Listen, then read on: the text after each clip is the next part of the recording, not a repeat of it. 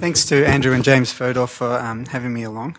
Um, yeah, I mean, I'm actually just some schmo, a Christian layperson uh, who has some interest in the effective altruism movement and um, I suppose how it might interact with uh, Christianity and Christians. So I'm just going to uh, make sort of five minutes worth of remarks about, or just some comments um, to trigger a panel, which will uh, happen a bit later on with myself and a guy called Rob Martin, James, and Andrew. Okay, so uh, first question is, what is effective altruism? Now, I know we've heard a lot about this um, over the, the, course of the summer, but it does seem like there are a couple of different conceptions of it. So, uh, effective altruism, I suppose, with a partial scope, you might call doing good better, or the use of evidence and analysis to take ac- actions that help others as much as possible. So, doing good better is obviously Will MacAskill's book, and the second quote is from uh, Rob Wiblin, his uh, blog post of his. On the other hand, there seems to be also a bit more of a, a kind of a fuller view of effective altruism, which is, and this is a, obviously the title of Peter Singer's book, that we should do the most good we can. And that, you know, effective altruists need not be utilitarians, but they do agree with utilitarians that all other things being equal, we ought to do the most good we can. And that's from uh, the most good you can do. Uh, and then I suppose you've got you've got sort of the, the more rigorously utilitarian side of the movement, um, which suggests, you know, we should really take the point of view of the universe. We should take an agent neutral view of things in, to, in order to decide what's right. We should kind of, you know, uh, sort of forget who we are per se and um, consider the maximization of some sum, whether that's utility or pleasure minus pain. That people seem to differ on that, um, but you know we should we should consider the sum of that, and it concerns the mind states of conscious beings. And the, the idea is that, you know, maximizing that, maximizing the overall sum of some quantity over conscious beings, that that's some way especially or uniquely rational as as a way of thinking about what the right or the best thing to do is. So there, there are some parallels to these kinds of ideas in Christianity. Um, so Jesus has a bunch of parables, and there, there, are some EA parables, like the, the drowning child story and pl- play pumps. We've heard plenty about play pumps this weekend. Um, and th- there are some, some parables in the teaching of Jesus which do actually roughly correspond to concepts that are big in EA. So, the concept of s- scope neglect, which the drowning child parable kind of uh, picks up on. You could argue that the good the story of the Good Samaritan, which um, Jesus tells in response to someone who asks about, uh, well, essentially, um, what it means to love your neighbor. The question is, who, who is my neighbor? And Jesus tells the parable of the Good Samaritan in response to that. Um, similarly, there's the parable of the, the Minas, uh, which I suppose has uh, te- teaches about sort of being effective and bold with what we've been given by God in doing good. And Similarly, in terms of the obligation to help people who are in desperate poverty, there's the, the story of the rich man and Lazarus, um, which also actually, yeah, contains one of the most graphic des- descriptions of hell in the whole in, in the Bible, um, which is interesting.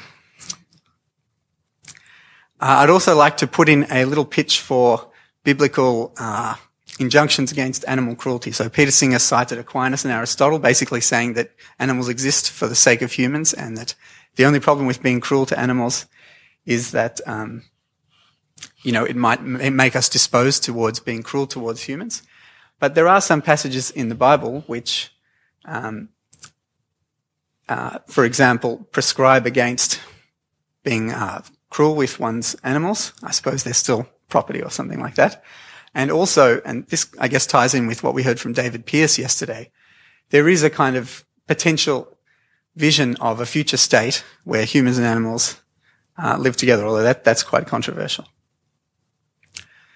But I'd say there are also some tensions between Christianity and uh, the sort of core principles of the effective altruist movement, at least uh, as they're often taken.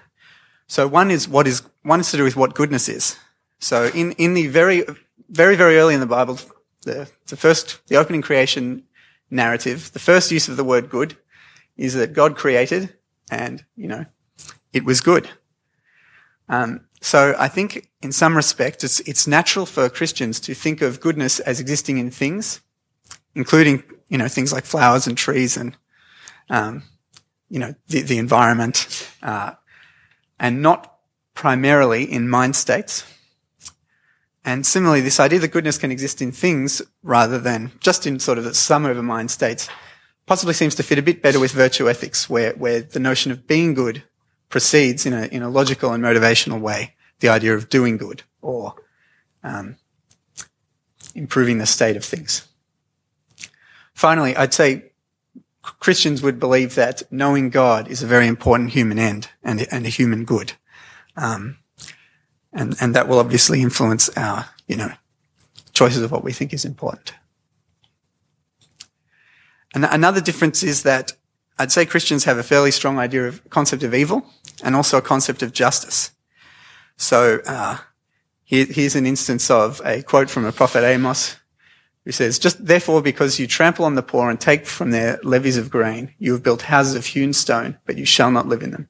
You have planted pleasant vineyards, but you shall not drink their wine." So it's kind of condemnation of the rich and saying that they're going to have, they're going to experience futility in uh, in wealth that is gained unjustly. And these ideas of sort of forgiveness and recompense and reconciliation, I think are quite key to Christianity, like absolutely essential, but they, don't naturally come out in a utilitarian framework. Um, if Andrew were to come up here and sort of deck me, um, I think from a Christian point of view, there, there would be something that needs to be resolved. It's not just that it's sort of harmed the total happiness of sentient beings from now until forever. That There's actually something that needs to be resolved there. Um, similarly, uh, distributive justice, I'd say, for Christians is kind of a, a good end in and of itself. And uh, here are some quotes actually from The Most Good You Can Do, where Peter Singer is quite self-conscious about being very ecumenical in, um, you know, trying to make uh, effective altruism appealing. And here's a quote from Ambrose of Milan, and there's another from Aquinas in the book about uh, essentially the importance of sharing wealth. And of course, that will end up being important to utilitarians, but I suppose it's only sort of incidentally important in the sense that the total happiness is, uh, is kind of what counts.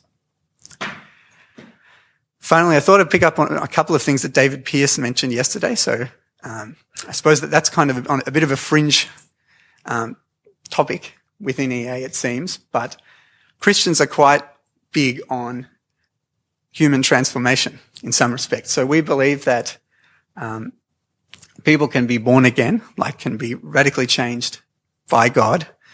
Um, there's a hope that uh, in the future, um, in what is sometimes called heaven, but you might also call the new heavens and the new earth, that God will actually sort of give us new bodies, um, which I suppose sounds quite sounds quite strange, but I think it does actually resonate with some of the the more extreme ends of the of the uh, EA movement in terms of the the kind of hopes and aspirations that people might have with respect to technology. Um, but the attitudes of Christians towards that technology will probably vary. Okay, so finally, just a few remarks on the, the movement itself and Christianity. So I think this scope question will will sort of probably influence the extent to which Christians feel part of the movement, and it is something that that is kind of discussed within, within EA itself. You know, it seems like some people think, well, you know, I'm, I just happen to want to do the most good I can. Whereas others think, no, it is somehow uniquely sort of rational and good to maximize some quantity. And um, to the extent that we're not doing that, we're sort of being selfish. And ma- maybe we can sort of fudge that by saying, oh, you know, it's, it's good that we feel good. Um, but, but in any case, I think the scope question will significantly influence the extent to which Christians feel, uh, or yeah, feel sort of comfortable coming along to events like this, which I, I don't think that is actually the whole effective altruist movement by any means. But um, I think it's also the case that, like, in reading the most good you can do, uh, Peter Singer, it seems, is actually making more of a virtue ethical argument than is obvious. In that, it seems that the thesis of the book is not you should do the most you, good you can do, but rather you can flourish doing a lot of good. Uh, hence, he's, he's got a lot of emphasis on concrete examples of people giving away a lot of, of the kinds of choices they make and so on. Um, And so I, I think that this kind of, this kind of, you might call it a softer message or a, more virtue-oriented mes- message, uh, will probably be more palatable to Christians and also just to, to your typical Joe Blow. Um, there's a question of self-identity, so I'm not sure whether I should self-identify as an effective altruist. I'm very, very grateful uh, that effective altruist, effective altruism has sort of made viable giving away a lot of money, which I basically think, you know, Christians should do it, and like I'm planning to do it, and I'm I'm very grateful that EA has sort of brought it to light and shown that you can flourish while doing it.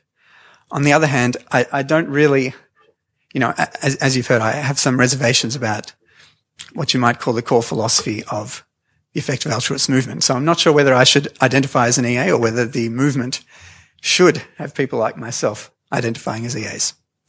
And a final thought about the movement is that it seems that um, many of us here, in, including myself, I suppose, like we're young, uh, we would the the conference was described as being about people who are kind of really ambitious to do good, and we're making career decisions and so on and so forth.